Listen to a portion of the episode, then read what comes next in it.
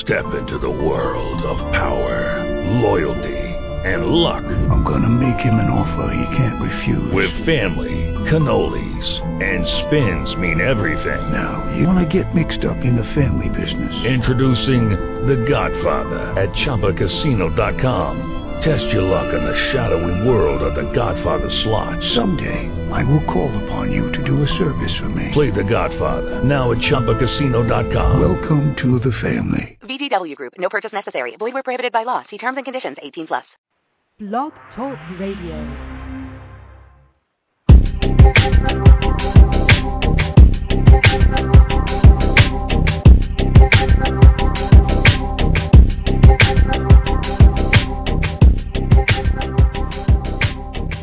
Good morning, everyone, and welcome uh, to Blog Talk Radio and Small Business IT Radio for another Friday here. My name is Stuart Crawford, and like every other Friday, we're broadcasting uh, throughout the world here on Blog Talk Radio.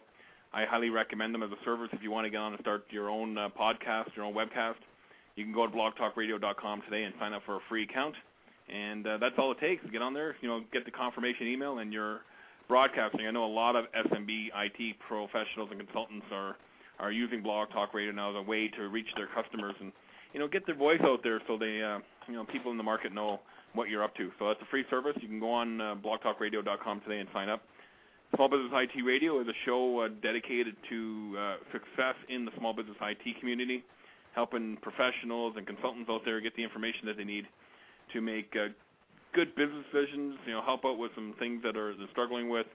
Topics range from everything from you know some technical stuff right through business. And you know we even touch into some of those things as business owners we forget to and neglect you know our, what we're doing professionally ourselves and and how it affects our person and the things that we do per, uh, you know within our families and all that stuff. We have a wide range of topics. If you go to smallbusinessitradio.com today you can uh, see all of our past shows and those uh, shows that are scheduled. We have a wonderful program uh, set aside for today. I've got uh, some key folks inside of Microsoft Canada joining us today to talk about software plus services. And since uh, the the launch, I would even say that the first bit of information we got on software plus services when we were in Denver at the Worldwide Partner Conference, it's been one of those things that's you know as an IT professional, hey, how do I make money doing this? How's it going to impact my business? And hopefully we'll uh, talk about some of those things today uh, on the program. Uh, we have uh, Ryan Storgaard from Microsoft Canada out of Vancouver, out of the Vancouver office, joining us. Ryan, good morning to you on the West Coast. I'm, I hope it's as sunny in Vancouver as it is here in Calgary today.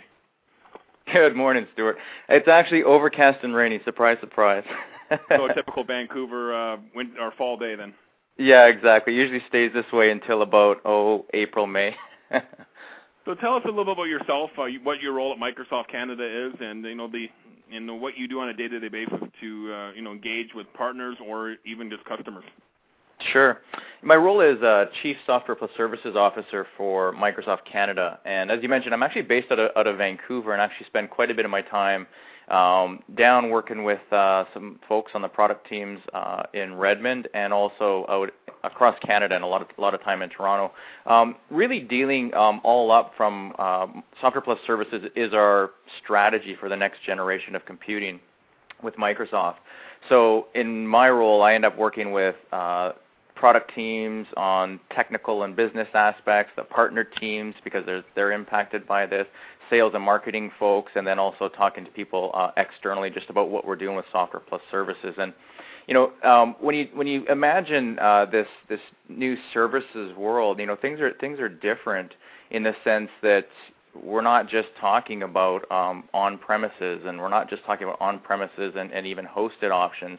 We're now talking about quote the, the cloud, and our software plus services strategy um, embraces all of that. And uh, you can have some really interesting conversations with with customers and, and partners around. Um, this power of choice is kind of the, the, the all-up concept that we end up end up speaking to, which is um, when you dig into a lot of scenarios, people will find that maybe because of, they want some control or, or, or flexibility that they want to choose a traditional on-premise solution. Other times they find that you know they're they're spending too much time, energy, and resources managing an infrastructure, uh, but they still need some of the uh, flexibility and control. So a hosted option through a, through a Microsoft partner would be a great option. And then what we're starting to get into now um, is, and we'll talk more about it today, is this notion of, of the cloud. And there's really pros and cons to each to each one of them. And uh, like I said, it's it's uh, I think we can talk a lot about today about what some of those kind of key factors are.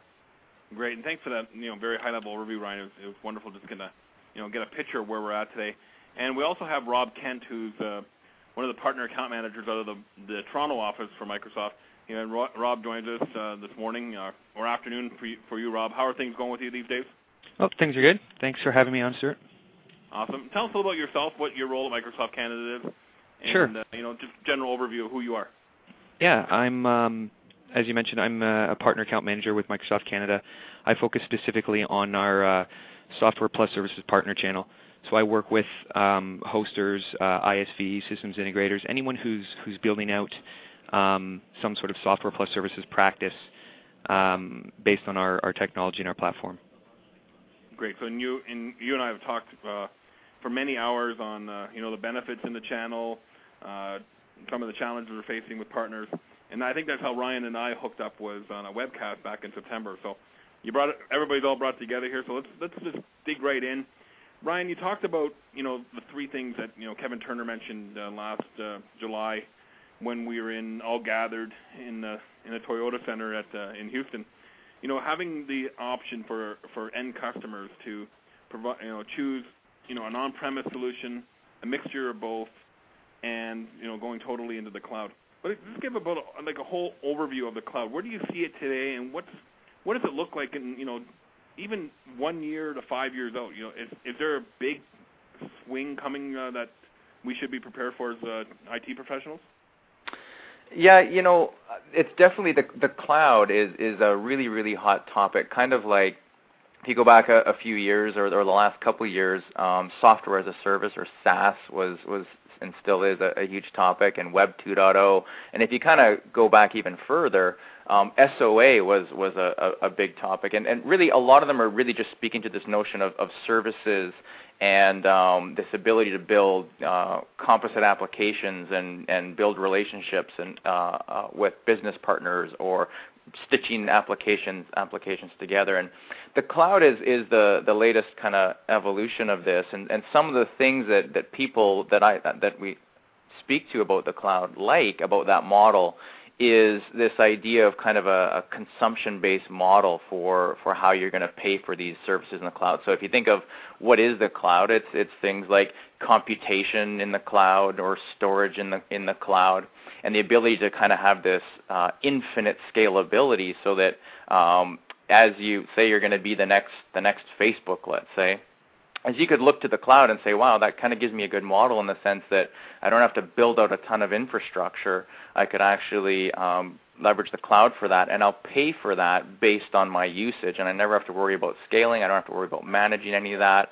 I know I'm never going to run out of disk space or anything, and it kind of comes back to um, uh, what you really want to be focused on in, in pretty much everyone's business, which is, you know, how do I actually drive my business forward as opposed to, you know, managing the infrastructure under underneath that. Um, that being said, uh, there's there's like with anything, there's there's those these pros and cons, right? So you get this infinite scale, and you get this kind of consumption model I talked about um, from a pricing perspective. But you you know you, you're sacrificing a lot of the, the control and the, and the flexibility that you you might have had uh, when you compare it to say an on-premise solution or something you might have got through through a hosted solution. And Rob, when you're talking with uh, channel partners or you know Microsoft partners today, is there a little bit of a hesitance uh, on their on their side to totally embrace the cloud as a, um, you know the future of computing here? Well, we see a couple different things. Um, I don't know if we if you'd call it uh, hesitancy or or um, lack of understanding of how to proceed. Um, most of my partners, almost every partner that that I've engaged with, is uh, is very eager to move forward and, and do something. They understand that they need to evolve their business, and and um, this new concept of cloud comp- computing and software plus services is definitely the direction that they need to go. Um, but there's no question that a lot of them um, are, are a little unsure of how to proceed and, and what is the uh, what is the best way to um, to include that into their business? Because we're not talking about just technology. A lot of them are talking about having to to change their business model. So, you know, that makes a lot of sense to me as you know as a partner, and uh, it's evolution. We have to look at new ways of uh, going to market. Because if we don't, we just you know, we, we laugh around our office sometimes. If you know, if we could stay on NT4 and Windows 95, we'd you know, we just we would have sound customers, and but they wouldn't evolve. There was, there was no innovation there. So this is just a, that next step that I see. Now, Ryan, is there any numbers like you know? Have you heard any IDC or Gartner type numbers on what this market looks like uh, in the IT channel uh, when, when we talk about software plus services or cloud computing? That you can share with yeah, us? yeah. You know, I don't off the top of my head. I don't have the have the stats that I can I can quote from. But uh, yeah, th- I mean, there's most of the analysts um, are are taking a stab at uh, trying to to quantify what the opportunity looks like from a basically from a services perspective or what everyone's kind of calling the the cloud and what what I've found actually is before you start digging into the cloud is even getting a common understanding of of what you perceive the cloud to be is is a good starting point because um, what I'm noticing quite often what they're doing is when they talk about cloud they're also actually rolling in um, software as a service as, as part of that, right? So I was speaking to um, the the notion of the cloud of being able to um, get compute um, capability and storage capability and running your services and so on. But um, one of the things people are doing, like I said, is also bundling in um, software as a service as part of just thing, things in the cloud. And, and that's a good point to make. Is that would be things like in our world with, with Microsoft is uh, a couple weeks ago at our Worldwide Developer Conference, we announced Windows Azure, and we can talk about that more in a second. But that was very much uh, the um, think of it as we're taking the Windows platform and extending that to the cloud. So you have another choice of where you could build services, deploy your applications, um, and get that computation and storage and management that I was talking about.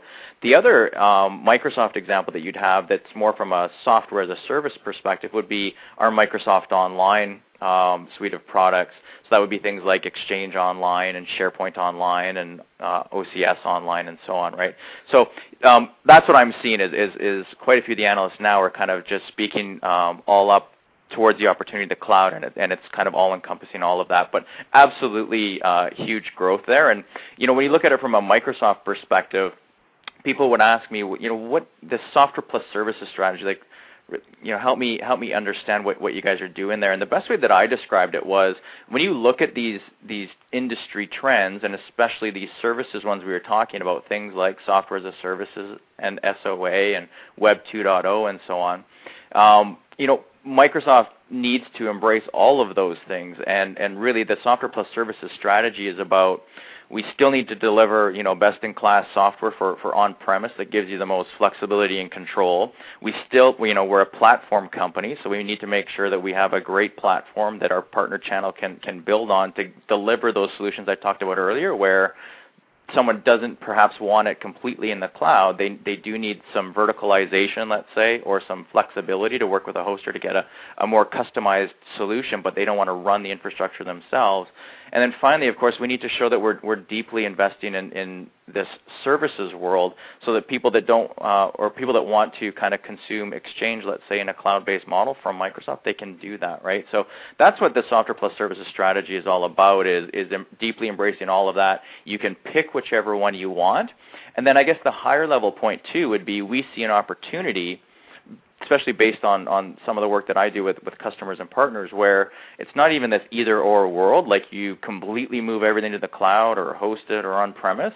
You probably would find is as you dig into things, there's certain um, workloads or certain situations that that are good for each one of them. Let's say you might find you want to have your email out in the cloud, but you might have a CRM application that you want through uh, a verticalized experience through a hoster, and that's where Microsoft has some real differentiation. Is again we have this common um, development platform that extends across all of all of those things, right? And that's where where you can get a differentiated look at it. Well, I, I see a number of different things here, Ryan, about you know the cloud, and you know when we're talking about the cloud. I mean, I remember when I was at a, an ISV partner ten years ago, I went to a terminal server class, and you know I was a techie back then, and I brought this. I this when I kind of first had my first inclination that I should be uh, in sales and marketing, but I went to uh, this ter- terminal server class and I learned all about terminal services. And I came back that day and I said to my uh, supervisor, "You know, there's an opportunity here that we can take terminal server and put our apps on it and send and instead of trying to develop web apps, have our clients connect to terminal server and run our apps in our terminal server environment. I mean, that, to me, that was the first generation of you know taking applications. Uh, you know, kind of like the A. When we started with the ASP model way back about 10 mm-hmm. years ago, but now you know taking the idea of taking terminal server and you know enhancing it with maybe like another Microsoft partner uh, solution from Citrix, and really bundling that. That was 10 years ago. We've totally evolved to we got services like we're on right now. You know, Blog Talk Radio, which is a total web application. There's nothing to install on your machine. You just go into a website, you log in, and the service is there. Um, and I'm just trying to remember where I was going with it. totally well, you know, I think I think you raise an interesting point. Yeah. Actually, I just had a conversation the other day around this. Is um, again, it's it's helpful sometimes to take a step back and say, well, okay, we're going to have this conversation about the cloud, and and let's actually zero in on a little bit more on kind of um, what what the person's meaning with the cloud. Like I said, sometimes they're meaning software as a service, other times they're meaning kind of utility computing, grid computing, and all those things. Um, but it was interesting because actually what we ended up identifying was they really were were attracted to the idea of just I don't want to have to um, manage the, the deployment of all this software. And I mean, terminal services that you were just talking to, Stuart, is, is, a good example of that. But we ended up having this interesting conversation that really wasn't even about the cloud then, as we ended up talking about um, some of the new virtualization uh, technologies that we have at Microsoft, where it's not just virtualizing a, a, a desk, a complete image. Um, we can actually virtualize an, an application now. So you could have um, an application on my desktop that for all intents and purposes, from my perspective, runs on my machine, but in actuality, it's actually um, being deployed kind of in this almost like uh, uh, terminal server mode, but it's specific to the application. So even when you start digging into to virtualization, it's a it's a really interesting conversation. And again, I always find it's helpful to say like, okay, what's what's actually driving the interest to the cloud, and then I think you have a conversation around what what those those are. And, and quite often, I find it's it's the biggest thing is people just want to um, ease the you know or, or quicken the the time to market and and re- relieve themselves of some of the burden of, of a lot of management. It's kind of driving a lot of these these conversations. I mean that you know that's exactly what it, I mean. I, I that's why I see it. You know things like you know app, yeah, application virtualization is going to be huge. Rob, maybe to, bring you back into the conversation here, what are you seeing through some of the partners that you manage? Uh, you know, what kind of creative solutions are they bringing to uh, to market? I mean, I can think of a couple. You know, everything from what we're on here to uh, online disaster recovery. I mean, talking with some friends of mine over the last couple of days about their disaster recovery and disaster avoidance solutions, and it's entirely in the cloud. But what are you guys seeing? You know, through your partners that you manage, what kind of creative solutions are out there? Yeah, you know, it's um, it's a really fun time to be part of the partner community because over the last, uh, I'd say, 12 to, to 18 months, I've seen um, a, a lot of really, really creative ideas and a lot of new innovations coming out from them. So it's um, there's there's a whole slew of, of new ideas that are um, that are coming out now. You know, we've got partners like you say that are doing uh, full disaster recovery, uh, backup disaster recovery remotely. Um, which is completely off-site for you know in either individual machines or um, full IT infrastructures. Um, we obviously have uh, partners who are focused on you know, hosted Exchange, hosted SharePoint, a lot of those those typical kind of name brand hosted services that uh, we're all becoming more and more familiar with. And we have people who are who are doing um, um, more all-encompassing IT services. Uh, we have your typical systems integrator or small business um, professional services shop, which has moved uh, or evolved their practice from being basically a body shop where they send people on truck rolls to go to go into their various customers to take care of their desktops, to deploying basically just a thin client machine and all of the infrastructure, all of the applications, everything sits um, in a hosted uh, in, a hosting center um, in this more of a utility computing model, where um, you know they charge their their customers basically you know per user per application per month, um, and we've got you know we've got everything in between. We've got ISVs who have uh, very creative applications. Um, and that's probably one of the areas where the most innovation is happening is with our ISVs, and um, the types of ways that they're incorporating services into their applications. Um, there's a lot of line of business applications now that uh, you know we, we look at the different ERP applications and CRM applications. You know, Salesforce.com is kind of the poster child for you know software as a service, but there's there's many many other applications which um, uh, ISVs are are slowly evolving from being uh, on-premise, you know, desktop-based installations to either full-on hosted applications or they leverage aspects of um, of a hosted service um, so that you know to provide more value to uh, to the end customer. And probably one of the one of the great examples of that is a um, um an ISV that we have that uh, is partnering with um, um, uh, with gyms, uh, different gyms that are throughout North America, and they're installing services onto uh, onto the gym equipment, uh, so that as a, their users can um, set their their uh, set their workout, you know, um, uh, it will track how much they do, um, when they do it. It will uh, create a whole bunch of you know, statistical analysis, but it will upload it to uh, to a server that's somewhere else um, and consolidate all the information from um, all of the different users in an anonymous way, which provides some really rich data reporting back to uh, the gym, but also it allows those end users to be able to log into their profiles online from home and track in, ver- in a lot of detail exactly um, uh, what they're doing in their workout, and it gives them a completely different user experience and something that um, that is is new and, and a lot of value to that that end user. And that's just one example of the types of new applications and services that we're seeing coming out. I, I just have to look at my teenager son who goes to one of the local high schools here in Calgary. His homework is all available out online. Uh, I can log in as a parent and see what his, his progress is.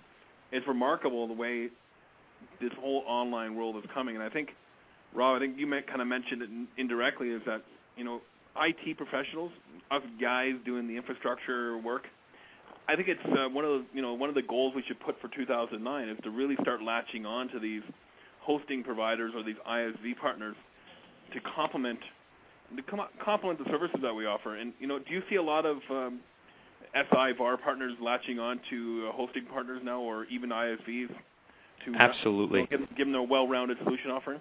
Absolutely. That's probably the biggest trend that we're seeing right now is um, different partners uh, connecting and, and, working together to, to build out these services. Um, you know, from an IT small business perspective, and you know those IT administrators, um, we're right now the the buzzword is all productivity. It's all about productivity. It's how do you make your company more productive? How do we make them more efficient with um, and, and make more efficient use of the funding that we have? And very often, finding these hosted services is exactly how they do that. Um, one, because they're available in more places than just a person's office uh, and two, because we see different companies that are that are partnering together to combine their um, their intellectual property and their expertise to create you know better, more well-rounded solutions. And uh, IT administrators should definitely be looking to take advantage of that. So there's a huge market opportunity there for us small business IT professionals. I just want to remind everybody who's listening to us online here that you can call in and ask questions if you have a question for either Ryan or Rob or myself at 646 716 8372.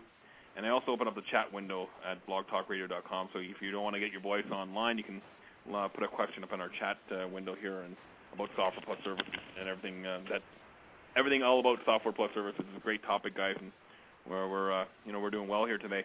Ryan, uh, you know, so we got the three offerings, the three uh, or the three pillars, you know, premise, combination of both, and uh, totally in the cloud. Uh, let's just dig into some of the offerings, and you know, maybe and you know in, in, introduce some, new concepts if we if, if I fail to mention any.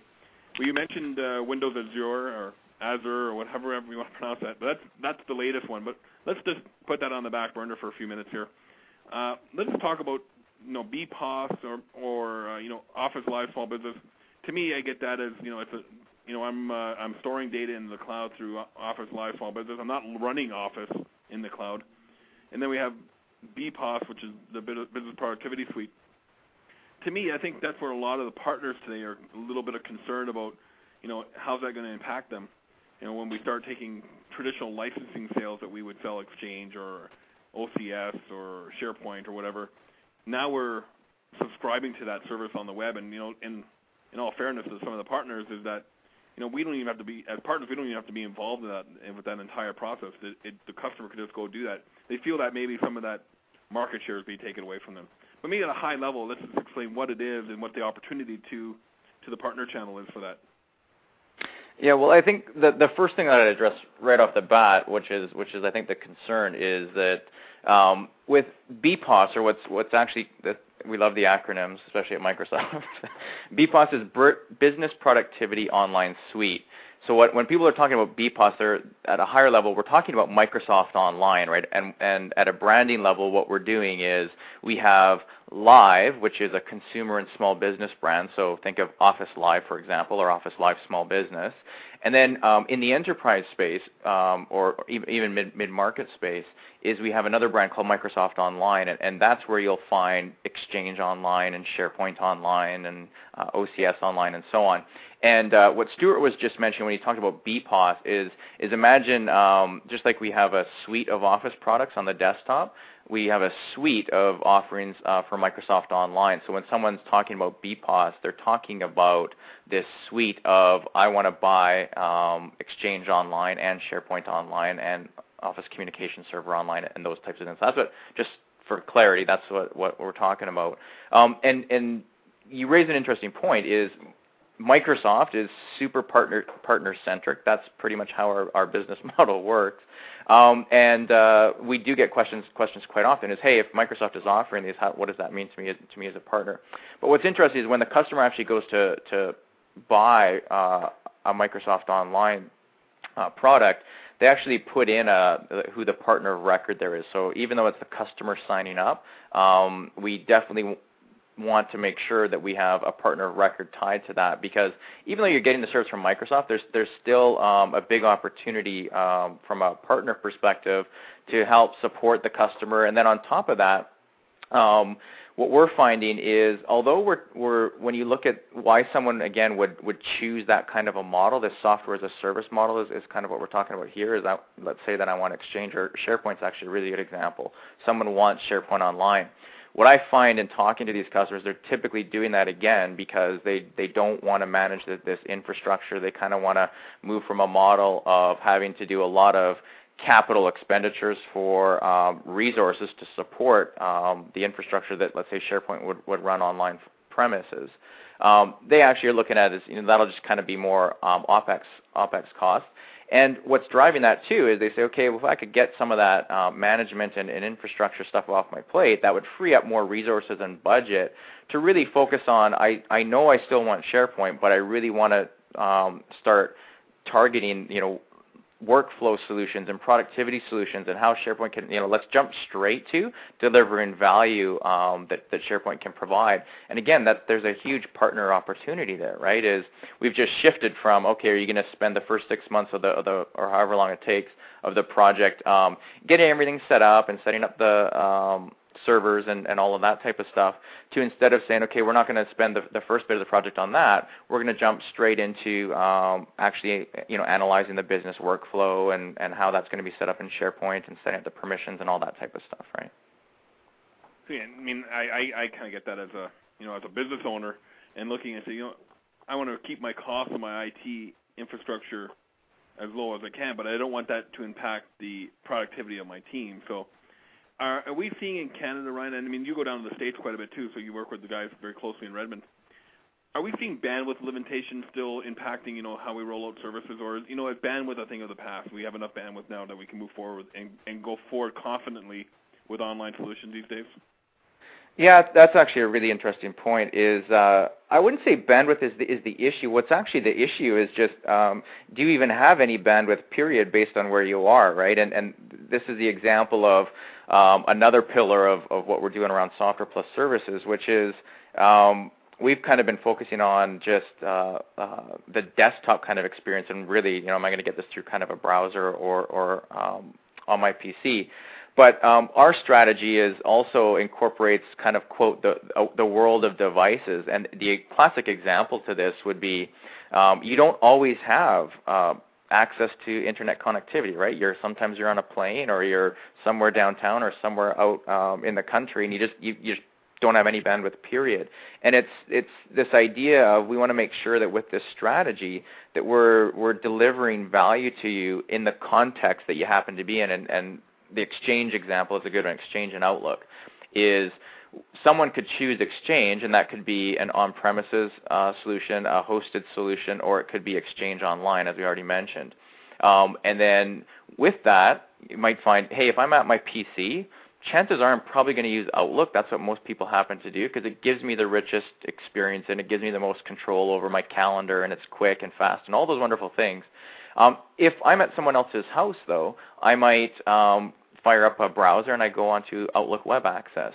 Then the other example is um, all of us are carrying around mobile devices, so you know, given the context, yeah, if I have a few minutes, I can check my email on my on my mobile device. And then finally, one that maybe some people haven't been exposed to is with Exchange, you have the ability to be able to phone into your um, email inbox and have your messages read to you, have your appointments read to you, be able to cancel appointments and so on. And and a good contextual example of this is um, a lot of places around the world are instituting this you know you can't be on your on your cell phone like a lot of people are texting and stuff while they're while they're driving and so on.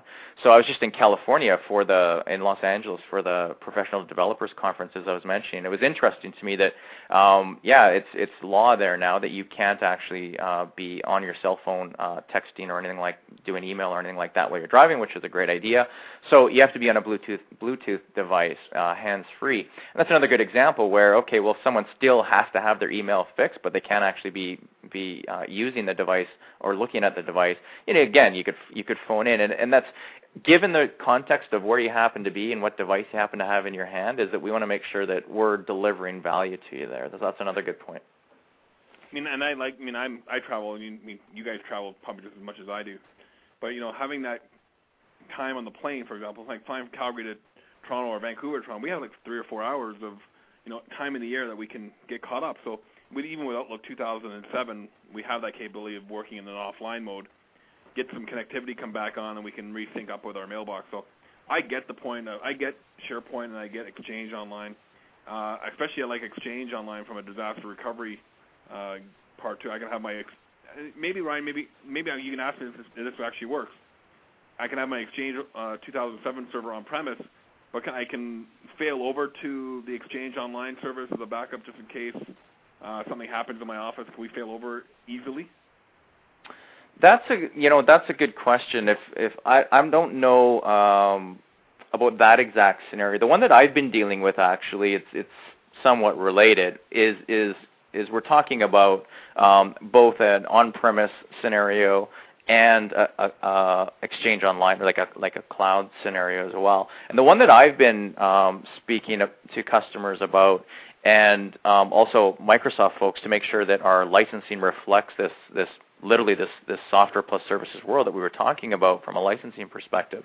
And what it was was um, this ability for you to have both of them going. And, and usually the context is it could be this failover that you were talking about. I think that that's very valid.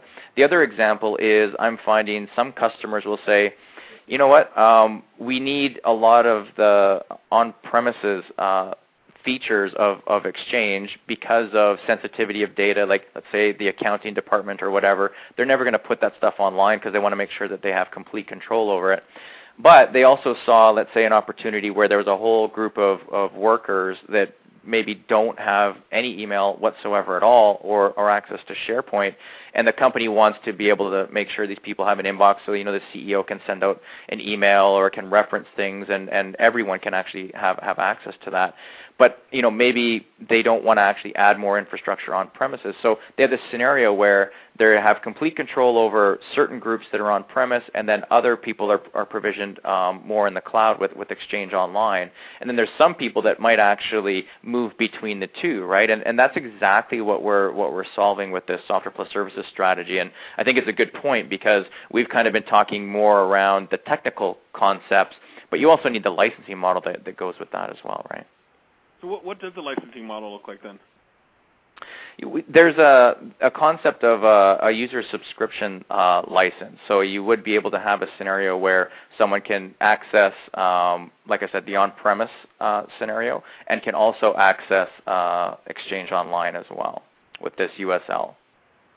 So, Rob, you mean you you deal with a lot of partners that are doing hosted service today. There's a number of partners in Canada and the U.S., you know, across the world, that are doing their own uh, Exchange hosting, mm-hmm. uh, SharePoint hosting, white labeling that so a guy like me can actually put my logo and all that stuff on it. Is how do they feel about the the Microsoft entry into this? Is, are they embracing it, or is there a bit of uh, concern there? Well, th- these guys have been doing this for a while, um, and and they've, you know, in a lot of ways, they were the visionaries back in the day um, who who originally sparked this and started moving this forward. So, you know, well, um, there's a little bit of um, um, sense of okay, well, is Microsoft going to? How much of the market is Microsoft going to uh, going to take away, or how much of a market opportunity?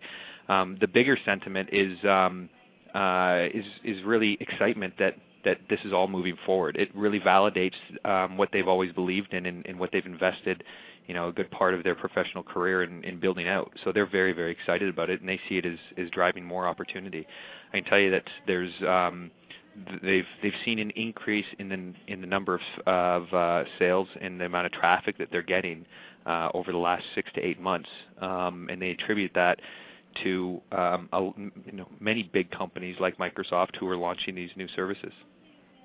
I mean, I look at Microsoft as you know creating the you know for a lot of things they do, creating a, the awareness in the marketplace for for guys like us to go and excel at what we do.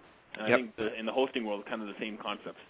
Yeah, and it's you know when you look at these services, something like hosted exchange, um, it, it, it just makes sense. It makes sense on so many different levels. But one of the challenges that we've had up until recently is that there are so many IT professionals who are either just completely unaware that it even exists, or they're just not familiar enough with it to to know what the benefits are and, and how uh, they can take advantage of it.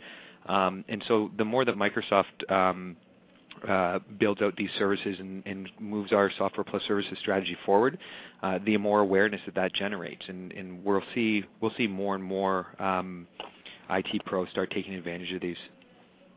So, what tools, Rob, are available to you know the IT professionals out there, you know, owners of you know Microsoft Small Business Specialists, maybe a, the certified partners, registered partners? What tools are available to them uh, to you know they, they listen to uh, our talk here, they're inspired, they want to learn more about software plus services or hosted solutions. What tools, as a partner account manager, what tools are available to them that they can get on right away and start uh, you know start developing a practice around this?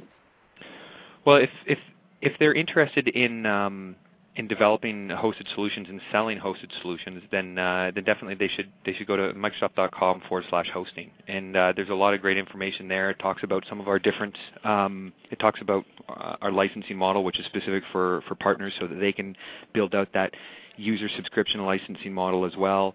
Um, it talks about, it provides some guidance on how you would deploy these services um, or our products in a what we call a multi-tenant environment, and some of the different things that you need to be thinking of when you deploy uh, products in a hosted environment. Um, so there's a lot of great material there. That's probably the, the number one resource.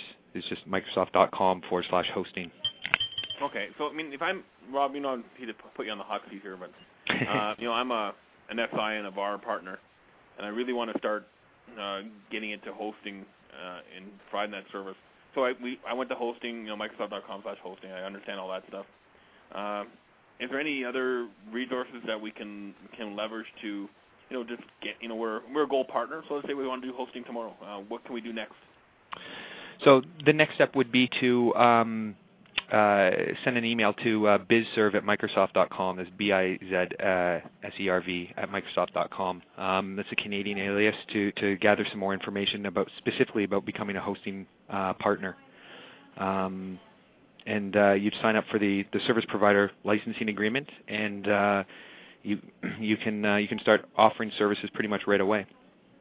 Now, there was one thing about licensing uh, that I was I knew, like, aware of. Um, Tell me, tell me a little bit about the the SPLA licensing and how that differs from regular open value, open business type licensing. Sure. Yeah, SPLA is um, again SPLA with Microsoft with all our acronyms, Service Provider Licensing Agreement. Um, it, it's a licensing program that we've developed specifically for um, for partners who want to do deliver uh, hosted services. Um, allows them to uh, to to pay for our um, our products on a monthly basis, either per user or per processor, um, and it, it, aligns better to the way that they uh, they charge for their services. So rather than having to go and acquire um, a large number of software assets up front, um, we align it to to the way that your uh, your business is going to grow. Um, it's very flexible. You know, you can uh, grow or shrink your your usage each month. Um, and there's most of the Microsoft products that are now available through uh, through SPLA. And that's different from like the Open Value subscription that was released earlier this year. Yeah, the um, the SPLA is only for service providers specifically, so it, okay. it is not meant for an end customer. It's meant for partners who are looking at at selling our software uh, to end customers in a hosted manner or building their own solutions on top of our software. Okay, perfect, perfect. So Ryan, uh, back over to you. You made that uh, announcement about uh, w- Windows Azure uh, let, tell us a little bit more about that. What's that all about? Uh, you know, uh, I think you kind of touched it, touched on it, but can we dig a little deeper into what that is? Yeah, sure. So a couple weeks ago in Los Angeles, we had our, our professional developers conference, or, or PDC, and that was one of the excuse me, that was one of the major uh, announcements. Um, was Windows Azure or Azure, depending on, on who you talk to. and really, we, we've been positioning it as as a an operating system for the cloud, or you can think of it as we really took the Windows platform to the cloud, and we now have an application model. So if you're if you're building solutions that spans you know the server, web, PC, and, and your and your mobile devices. So again, really kind of bringing the software plus services strategy to light from a cloud perspective. So if we take a step back and go, well, what do you mean by a, by a cloud OS? Because it was interesting talking to people after the announcement, and when they think of cloud operating system, they're like, okay, does it have like a start button, or what do you mean by it's, it's an operating system?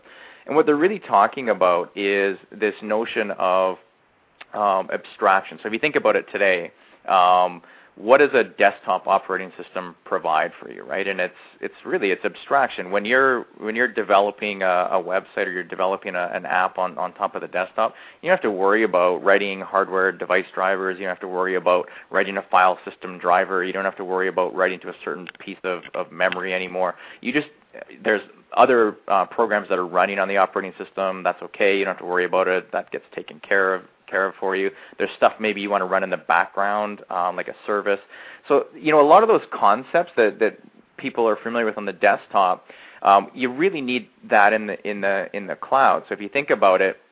Um, if you were going to um, run a, a, bunch of services, or again, my, my example was you're going to be the next Facebook, let's say, um, you might find you're in a similar scenario where, okay, I need to buy a lot of servers and I'm going to build at this data center and then I need to respond to hardware failures because a lot of people are not buying big, big, big machines like scale up. They're scaling out, right? Commodity hardware and they, they want to um, account for, okay, these things are going to fail. Disks are going to fail, processors, fans, all that stuff.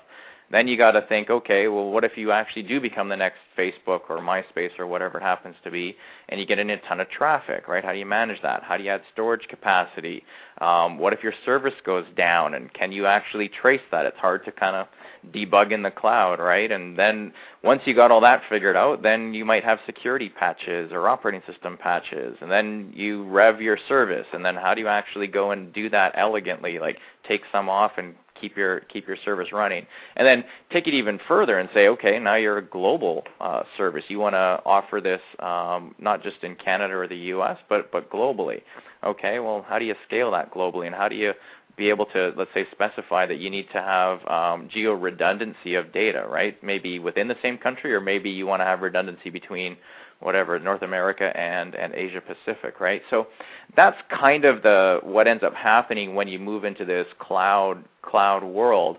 And what we did with Windows Azure is is uh, when we talk about this cloud OS, that's really what we're doing is we're offering at the very highest level this cloud OS, and taking a step further is it's compute, storage, and management provided for you um, in in the cloud. And, and again, it it comes back to that fundamental issue of yeah, Microsoft wants to to be able to enable you across all of our offerings to do things easily so you can actually focus on, you know, the value you're trying to drive in in your, you know, let's just call it your business logic, right?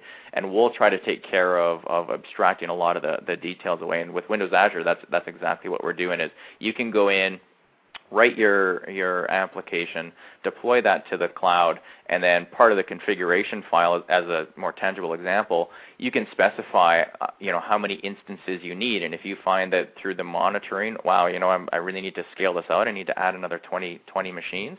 You just change, you know, the eight to 20, and now you've got 20 machines. And that's this notion that I talked about right at the beginning of this the the infinite scale and, and the elasticity of, of the cloud, and then again having a, a, a pricing model underneath that that also reflects this this that from a consumption perspective, right? So that's kind of a uh, what what the big announcement was at, at PDC around Windows Azure. So it's, it's still something relatively new. Is, is it it's in concept still?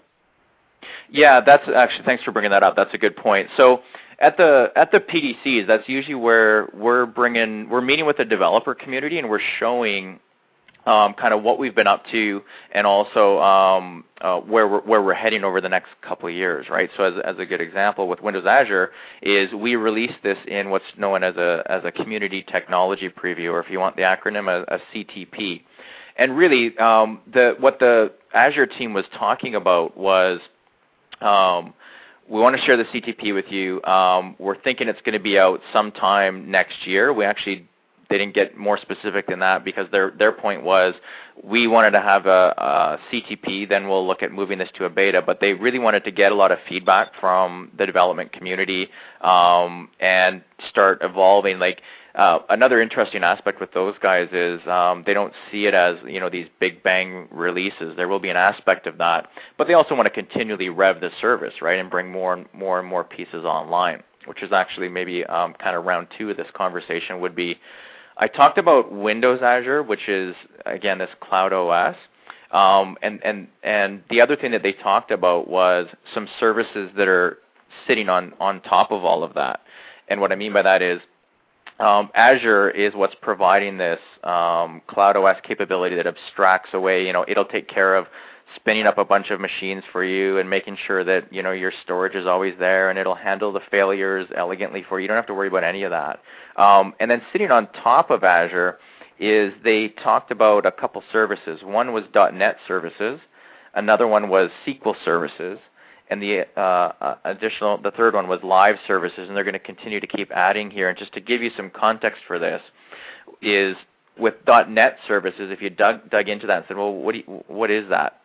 What it is is access control, um, service bus for for exposing um, web services, and workflow. So imagine the scenario of, okay, I talked about the cloud OS and the things that it could provide, but what about you as a .NET developer, let's say, um, used to a traditional experience with Microsoft?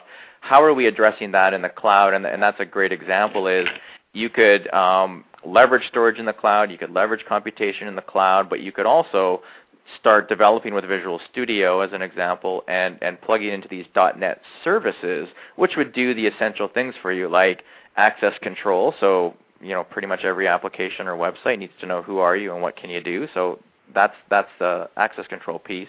The other one is um, you maybe you're not even deploying a whole website. Maybe you actually just want to have a bunch of services um, out, out, in the cloud. And, and, Rob gave a good example of this, right? Is he had an example of someone who's augmenting their existing solution, really adding a lot of services features to it that might be a great way to do that is is they leverage the cloud specifically for for um, doing that so that they don't have to worry about creating this massive infrastructure and management capability for the services let azure take care of that and then also leverage net services specifically the services bus and maybe access control for um, how they'd actually program to that and then the final piece was workflow because a lot of these things you might have a service that takes an, an incoming request and then it needs to do you know a whole series of actions that have a bunch of different decision points on that, and that's Windows Workflow Foundation. If you're familiar with uh, .NET development, so they talked about this .NET services component. They also then talked about SQL services, so data storage. They showed an early preview of business intelligence and analytics in the cloud,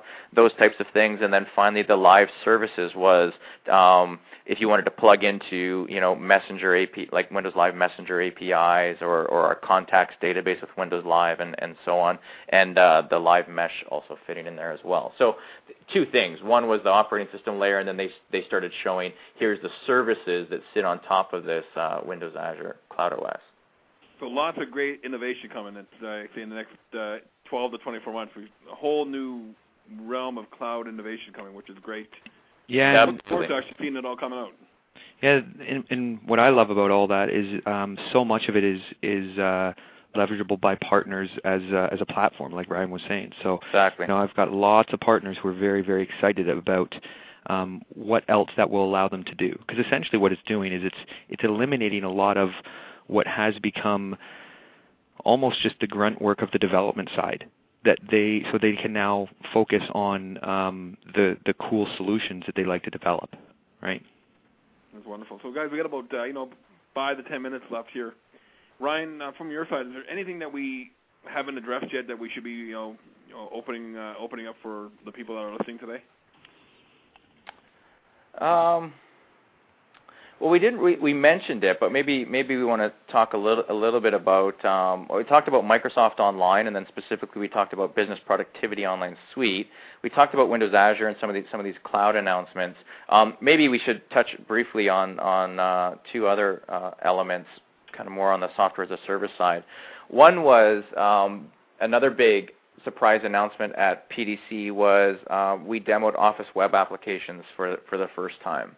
I don't know if you guys, well, Rob has, but I don't know if, if you've seen that, Stuart. But um, that was a big one that um, talking to a lot of the, the people that were at PDC, that, that they were very excited about. And what, what this was was um, having a, um, uh, version of Word and OneNote they did in the in the keynote and Excel in the in the cloud, so I could actually access these through a browser, which you can do with Office Live Workspace today, I should say. So if you go to officelive.com and sign into Workspace there, we actually give you the ability to store um, Office documents for free up in the cloud, and you can share those, and people can comment on them and so on. But this was really um, going beyond that, and the demos that they were showing was actually having, you know, the Office ribbon that we have in Office 2007 was actually available through a web page, and they showed that it was actually using um, DHTML, so they were doing a demo in not only IE, but they're doing it in, in Firefox as well. And that got people really, really excited. And again, I think it's in that bucket of um, this PDC, we really showed um, the world how deeply we're investing in, in this services world, but then pulling it all together with this with this software plus services strategy of hey we're gonna we're deeply investing in all three of these areas um, and we're gonna have this common platform across all of them. The last one um, that I mentioned, we, we did mention, but we didn't really talk about it specifically, was related to Office Live. I mentioned Office Live Workspace, but Stuart, you mentioned Office Live Small Business, and that's something that's now available in Canada as well. Um, that is something that I think this this community would would really appreciate. So that's the ability for you to go um, and you can sign up for Office Live Small Business, and there's a bunch of functionality that's just completely free. So you can register your your website, build a, a professional website there um, very easily, and really just get your small business online um, as friction free as as possible. I mean, I had I was lucky to uh, be at the launch event in Toronto. Oh, I perfect. I think we I think we got a couple. uh, Maybe in a few weeks, I think Jason and I are talking about having him on on board here to to talk about uh, you know the OSB launch and you know, That would be a great idea. month and a half later. So I think we, we're looking at into maybe December, early January.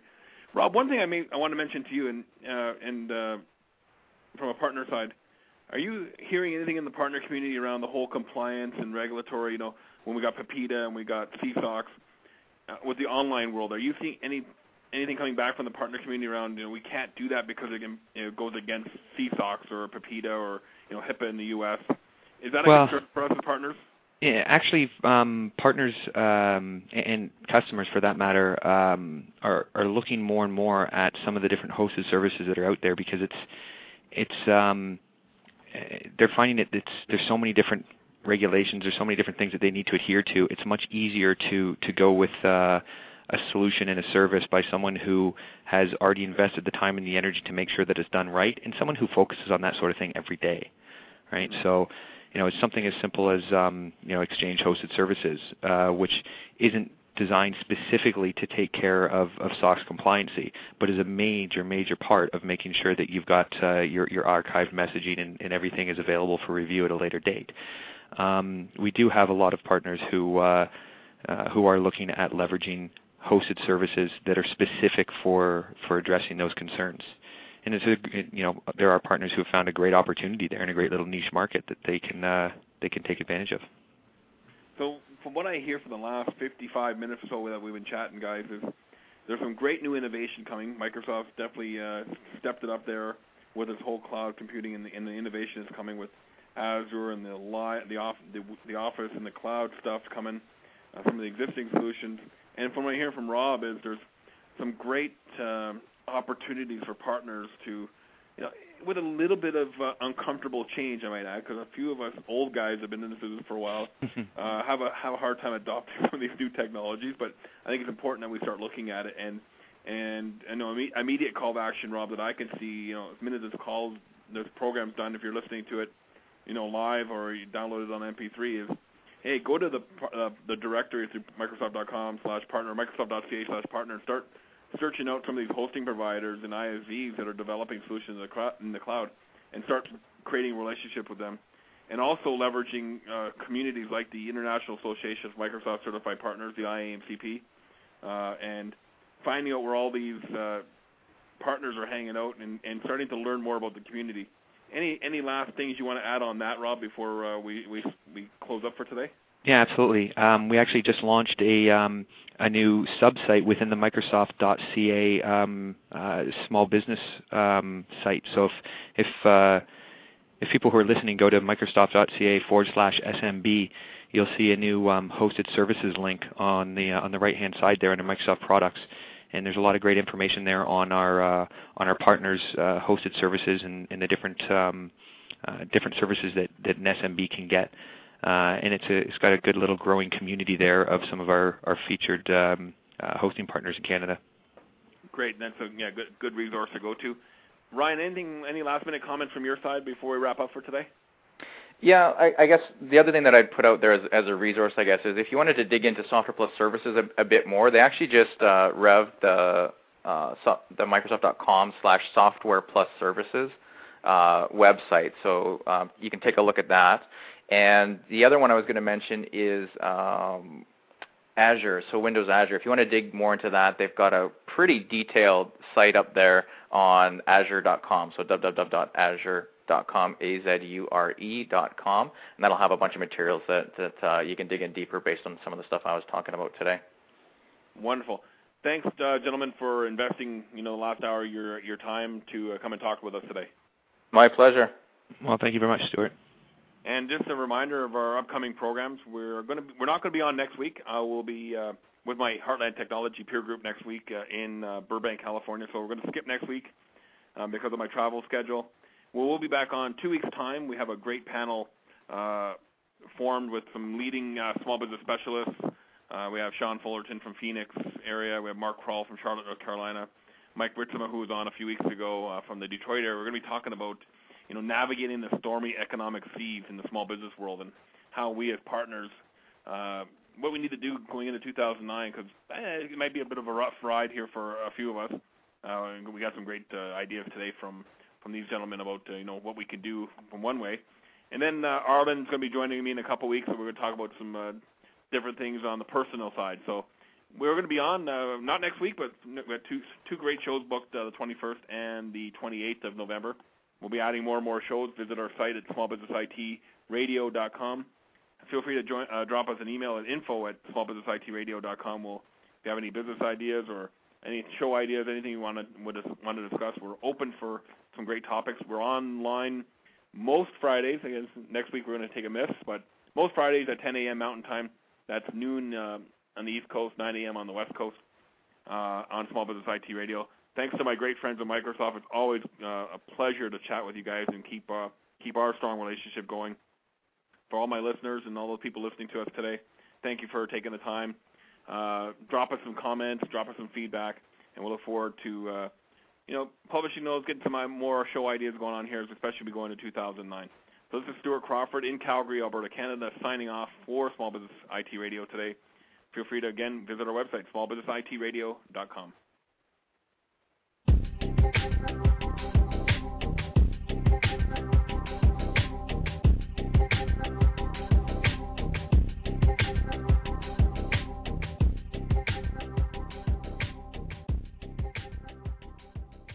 Hello, it is Ryan, and I was on a flight the other day playing one of my favorite social spin slot games on ChumbaCasino.com. I looked over the person sitting next to me, and you know what they were doing? They were also playing Chumba Casino. Coincidence? I think not. Everybody's loving having fun with it. Chumba Casino is home to hundreds of casino-style games that you can play for free anytime, anywhere, even at 30,000 feet. So sign up now at ChumbaCasino.com to claim your free welcome bonus. That's ChumbaCasino.com and live the Chumba life. No purchase necessary. VGW. Void prohibited by law. See terms and conditions. 18 plus.